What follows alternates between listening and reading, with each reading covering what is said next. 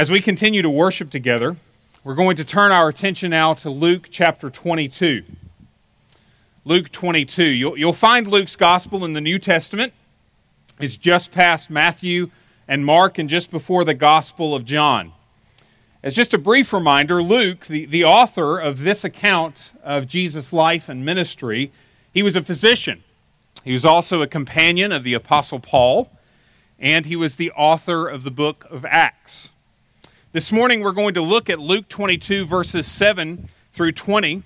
I'd ask now that you would stand together with me for the reading. Luke 22, beginning in verse 7. Then came the day of unleavened bread, on which the Passover lamb had to be sacrificed. So Jesus sent Peter and John, saying, Go and prepare the Passover for us, that we may eat it. They said to him, Where will you have us prepare it? He said to them, Behold, when you have entered the city, a man carrying a jar of water will meet you. Follow him into the house that he enters, and tell the master of the house, The teacher says to you, Where is the guest room, where I may eat the Passover with my disciples? And he will show you a large upper room furnished. Prepare it there. And they went and found it just as he had told them and they prepared the Passover. And when the hour came, he reclined at table, and the apostles with him, and he said to them, I have earnestly desired to eat this Passover with you before I suffer. For I tell you, I will not eat it until it is fulfilled in the kingdom of God. And he took a cup, and when he had given thanks, he said, Take this and divide it among yourselves. For I tell you that from now on I will not drink of the fruit of the vine until the kingdom of God comes. And he took bread, and when he had given thanks, he broke it and gave it to them, saying, This is my body, which is given for you. Do this in remembrance of me. And likewise the cup, after they had eaten, saying, This cup that is poured out for you is the new covenant in my blood. This is the word of the Lord. Let's pray together. Heavenly Father, we, we come to you today as a needy people. We need guidance. We need truth. We, we need life. Remind us this morning that Jesus Christ is the way, the truth, and the life.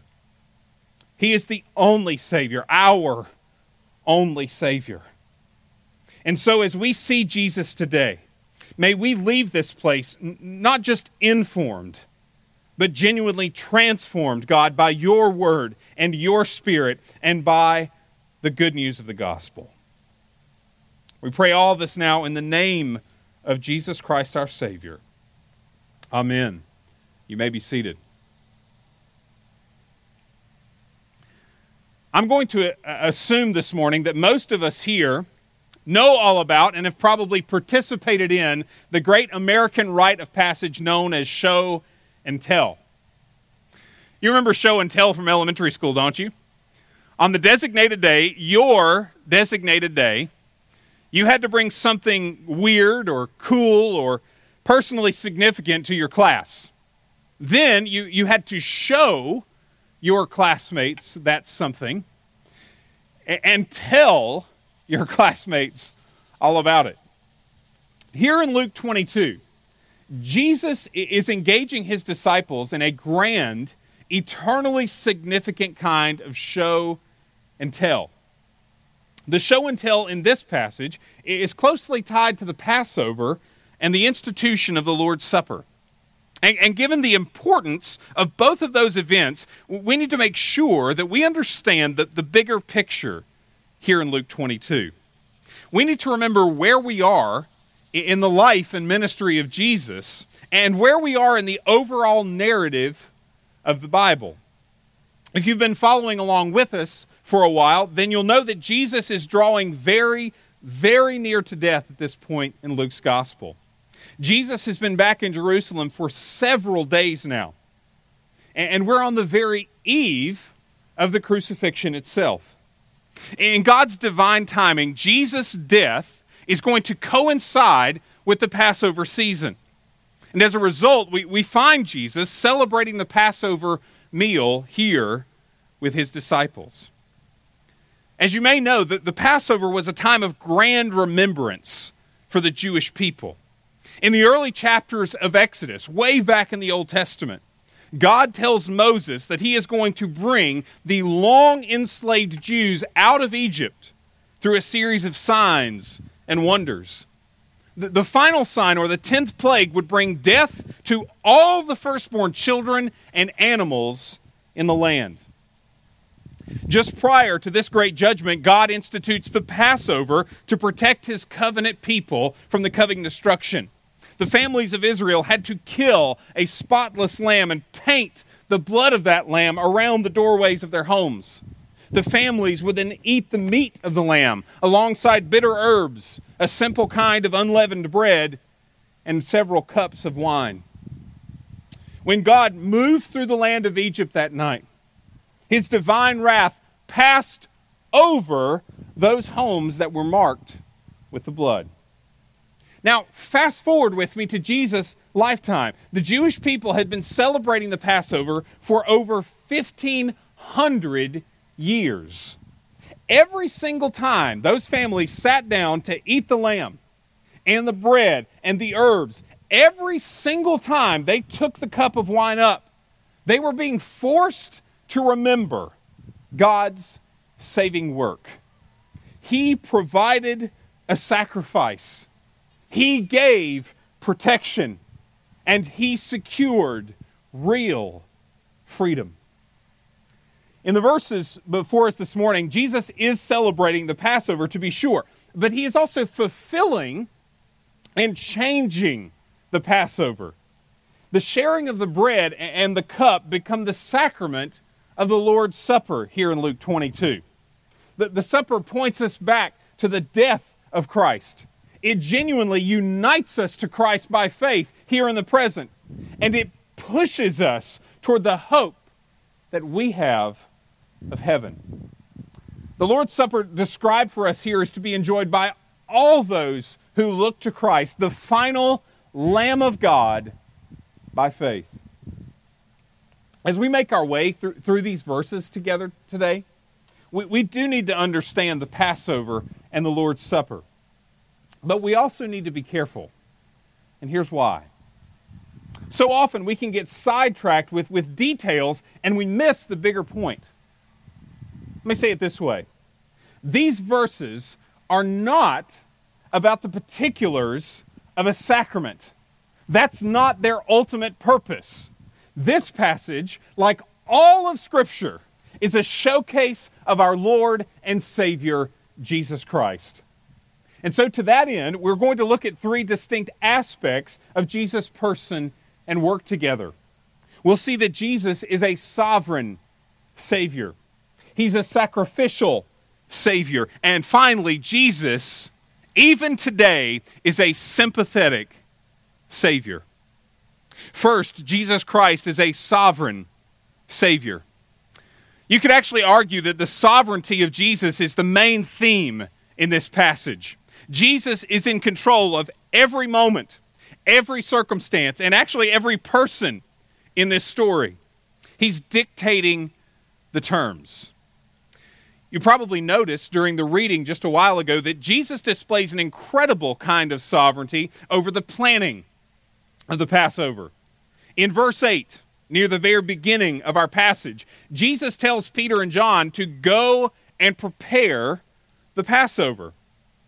But the disciples, they respond with a good and honest question in verse 9 Where will you have us prepare it? We need to remember Jesus and his disciples were, were sojourners. They didn't have access to large spaces or, or abundant resources. So the confusion expressed by Peter and John is completely legitimate. They have no idea how they are supposed to obey Jesus' command. But look at Jesus' response with me again, beginning in verse 10. Behold, when you have entered the city, a man carrying a jar of water will meet you Follow him into the house that he enters, and tell the master of the house, The teacher says to you, Where is the guest room, where I may eat the Passover with my disciples? And he will show you a large upper room furnished. prepare it there. Jesus gives Peter and John a detailed play by play. He says, in essence, here's exactly how this is going to go down, guys. And what happened? The disciples went into the city and they found it just as he had told them. And they prepared the Passover. Verse 13 is it's meant to make us sit up and take notice. We're not just dealing with an any ordinary man here in Luke 22. Jesus is in command of every single detail surrounding the preparation of this Passover meal. He knows the people and he knows the place. But there's more in this story about the sovereignty uh, of Jesus as it continues forward. We need to recognize that Jesus is also sovereign over the purpose of the Passover. Now, now what, what does that mean? Sovereign over the purpose of the Passover. Jesus begins eating the meal with his disciples in verse 14. And then, as the meal progresses, Jesus starts issuing some unusual and powerful statements. Look at verse 16 with me again.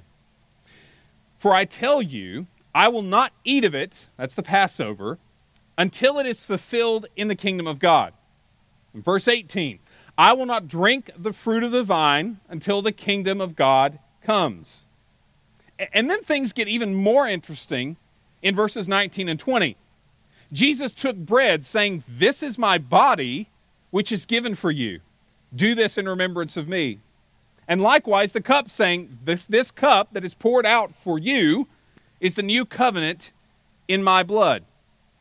Now, many of us recognize, especially if we're familiar with the church, we recognize that Jesus here is transforming the Passover into the sacrament of the Lord's Supper with these statements.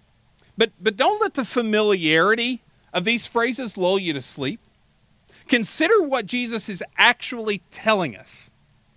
Jesus looks his disciples square in the face and says, The Passover meal has always been about something and someone greater. Now, don't get me wrong.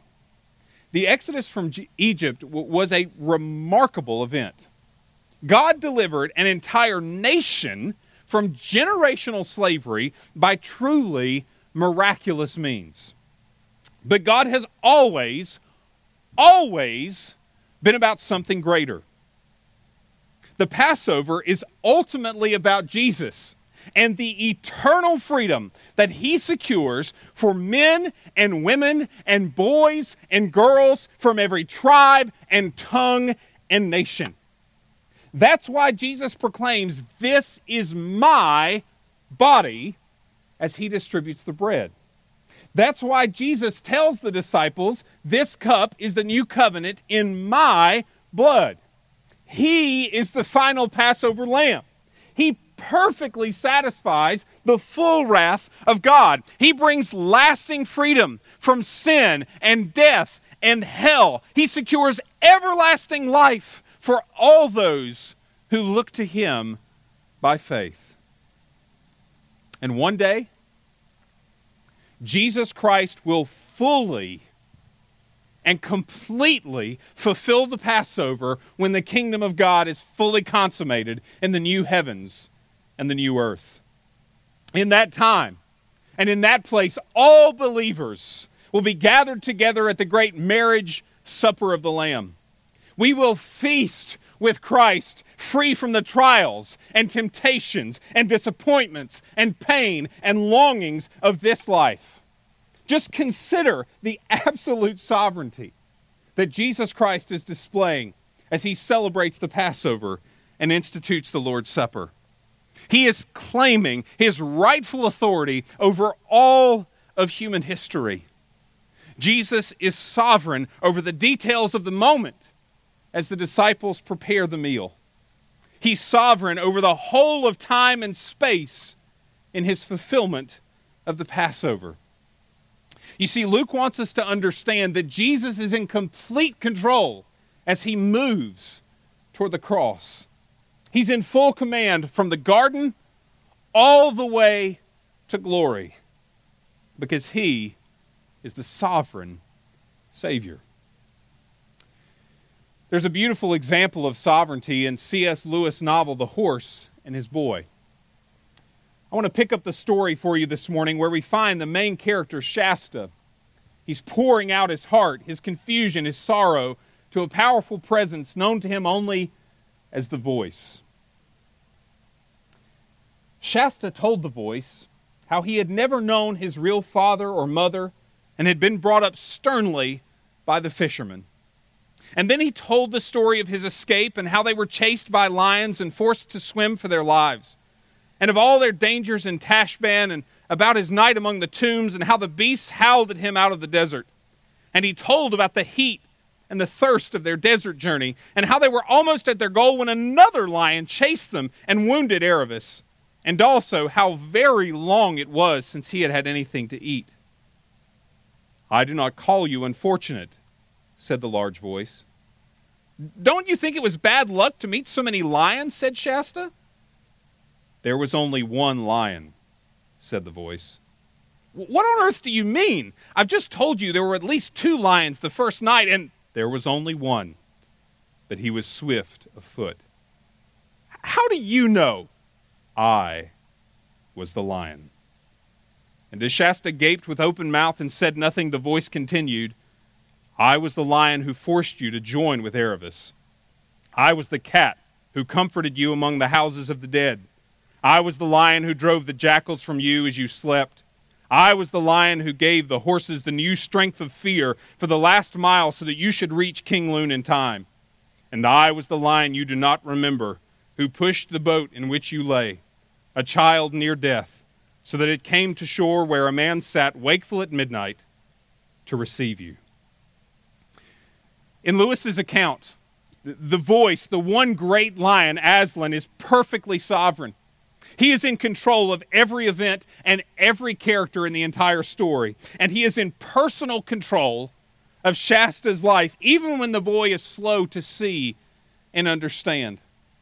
Jesus is the Passover lamb, yes, but he is also the great lion. Jesus sees you, he knows you. And if this morning you are looking to Christ by faith, then know that he is tirelessly working to put together all things for your good. Know that He has given you this meal in the Lord's Supper to remind you of His power and His goodness, even in the midst of a pandemic.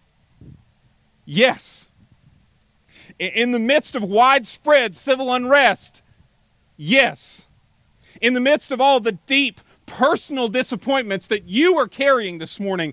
Yes in the midst of your constant fear, in the midst of your confusion, your doubts, and your struggles. Yes, even in the midst of your sin. Yes, because we serve a sovereign Savior. The Lord Jesus Christ controls every detail of our lives, and He can be trusted with every detail of our lives. You can trust Him this morning with your family, your health, your finances, your school year, and even your eternal destiny. As we continue to prepare ourselves for the celebration of the Lord's Supper, let me just encourage you to worship Christ for his sovereignty.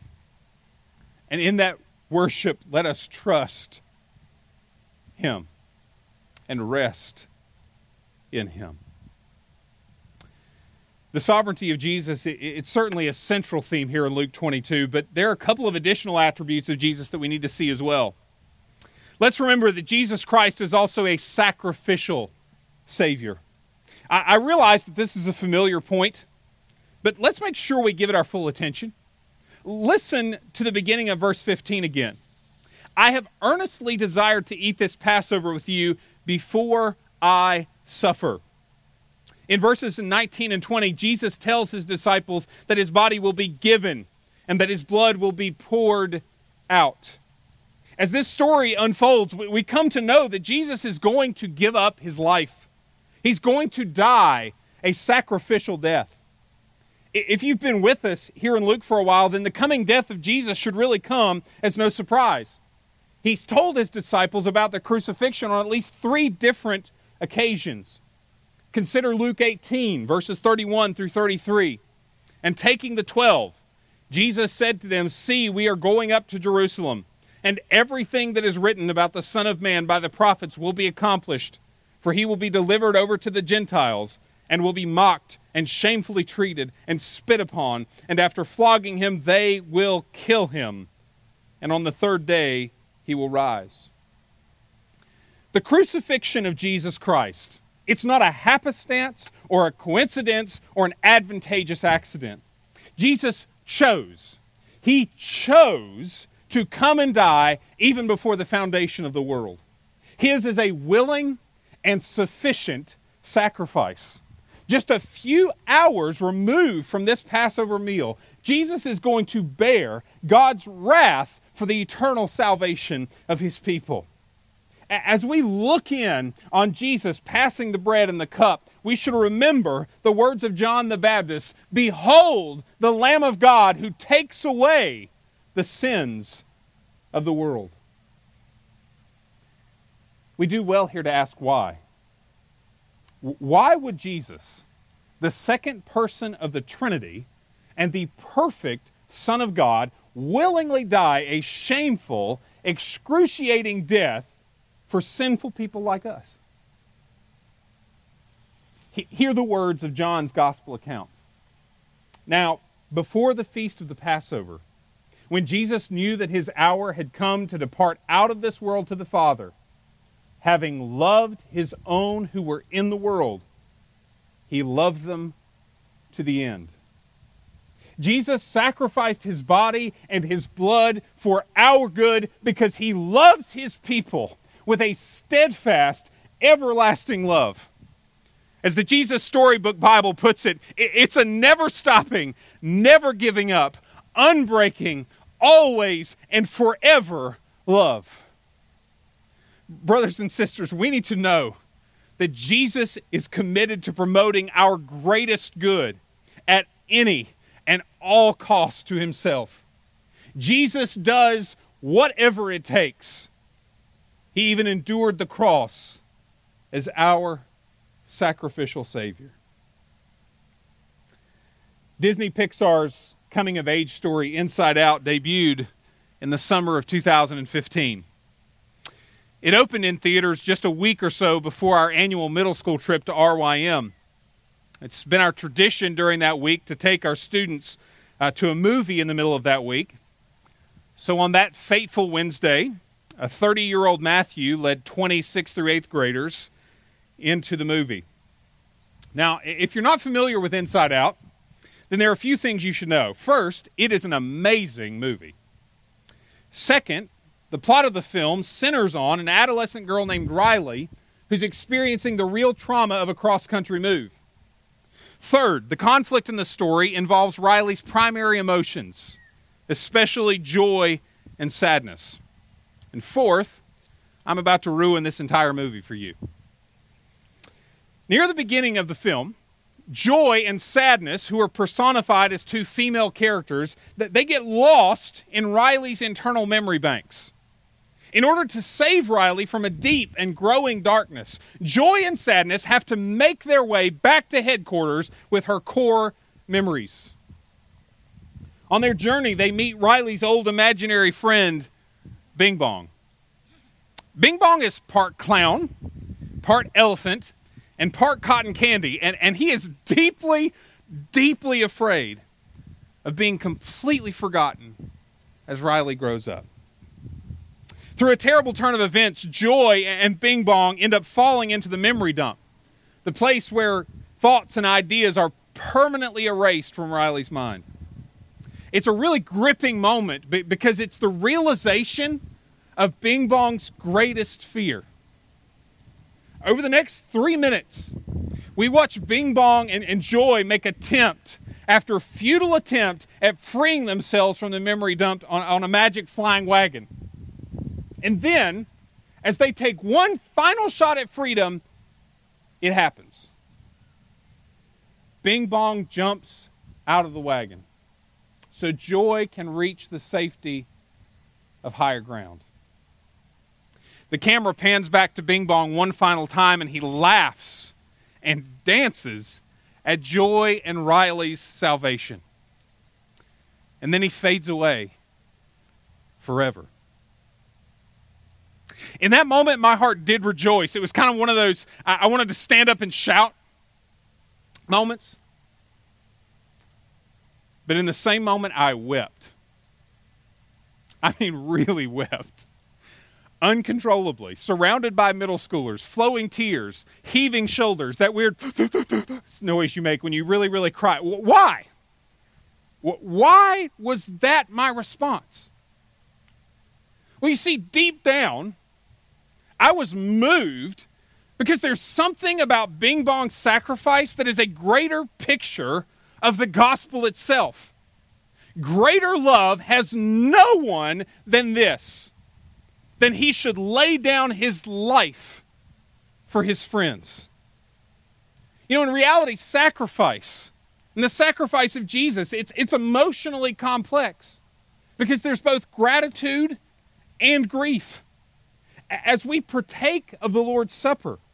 It's emotionally complex for us as believers. We, we share in the bread and the cup, and we are meant to rejoice in Christ. We're meant to rejoice in his steadfast love for us. His body was torn, his blood was shed so that we might be pardoned and accepted and welcomed by God as dearly loved children. Coming to the table should be delightful and even exhilarating in that sense because the sacrifice of Jesus is sufficient for our salvation. But we should also be filled with a real heaviness and a healthy grief as we share in these elements. Our pardon required the sacrifice of the very Son of God. Jesus endured the wrath that we deserved for our sin. We should have been crushed and torn apart, but he substituted himself for us. Coming to this table then should also be extremely weighty and perhaps even sorrowful because the sacrifice of Jesus was necessary for our salvation. As we come to the elements, we need to take in the full meaning of Jesus' death. We should experience a deep weighty, and pervasive kind of sober joy at this table. Thus far, we've seen that Jesus Christ is both a sovereign Savior and a sacrificial Savior. And before we move to the supper this morning, let, us give our attention to one final point. Here it is Jesus Christ is a sympathetic Savior. And this might be a strange request, but I want you to follow the pronouns as I read some key verses for us again. Jesus said to them, I have earnestly desired to eat this Passover with you before I suffer. He took the bread, and when he had given thanks, he broke it and gave it to them, saying, This is my body, which is given for you. Do this in remembrance of me. And likewise, the cup after they had eaten, saying, This cup that is poured out for you is the new covenant in my blood. Luke 22 and the Lord's Supper are ultimately all about Jesus. But who is the supper for? The disciples. Hear me well. The death of Jesus Christ was not a sterile distant act undertaken in a vacuum. It is personal. The Lord's Supper is not a stale, empty ritual and tradition, it is personal. Deep affection and individual interest are at the heart of Jesus' life and death, and at the very heart of this sacrament. Jesus Christ is a personal, sympathetic Savior. He is a compassionate Savior who lives in real relationship with real people in real time. Unless we think too highly of the 12 disciples and too lowly of ourselves, let's remember the kind of men that Jesus is eating with here. Just after this meal, the disciples are going to argue about who is the greatest among them.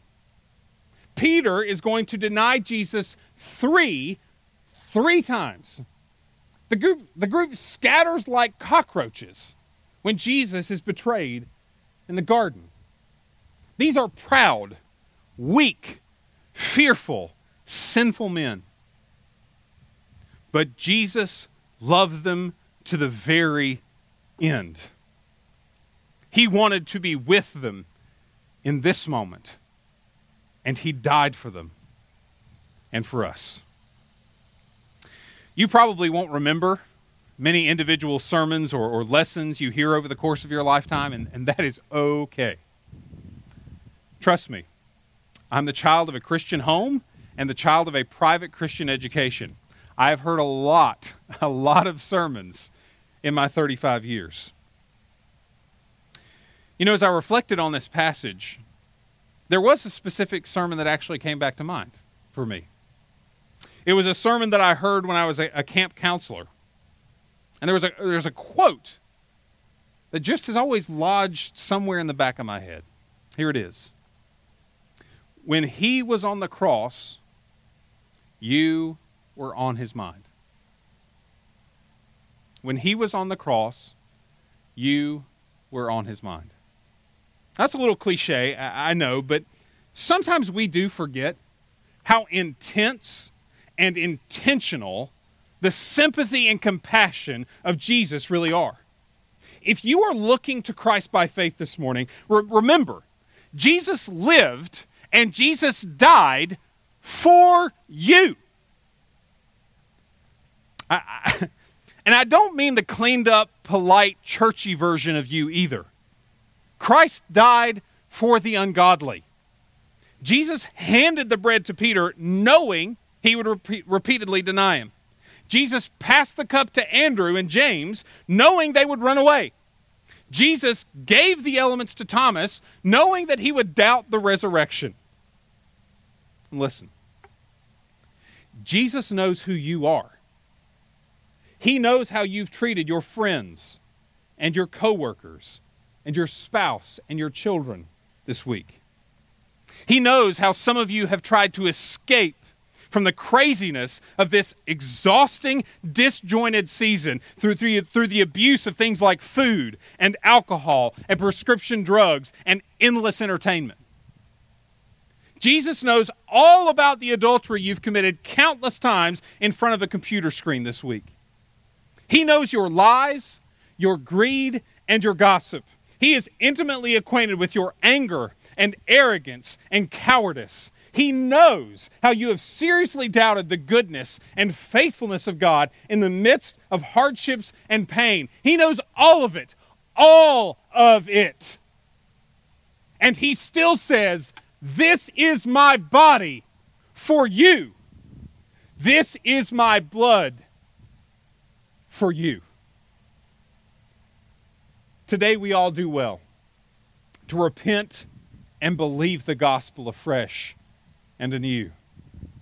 Jesus is a sympathetic Savior, and He knows and redeems broken people just like us. At the beginning of the sermon, I told you that Jesus is engaging in a grand, eternally significant kind of show and tell here in Luke 22. Jesus shows us that he is a sovereign, sacrificial, and sympathetic Savior. He tells us over and over again that he can and will do everything necessary to secure the glory of God and the eternal good of his people. The sacrament of the Lord's Supper that we are just about to celebrate. It is itself a grand showing and telling of Christ and his great saving work. As we come to this meal, to these simple elements, may we hear and see and touch and smell and taste the promises of the gospel all over again. Amen and amen. Let's pray. Heavenly Father, we recognize once again that we are a needy people. Thank you that you are a God who provides us with all things all things that pertain to life and godliness in and through our Savior, Jesus Christ. We pray these things now in His name. Amen.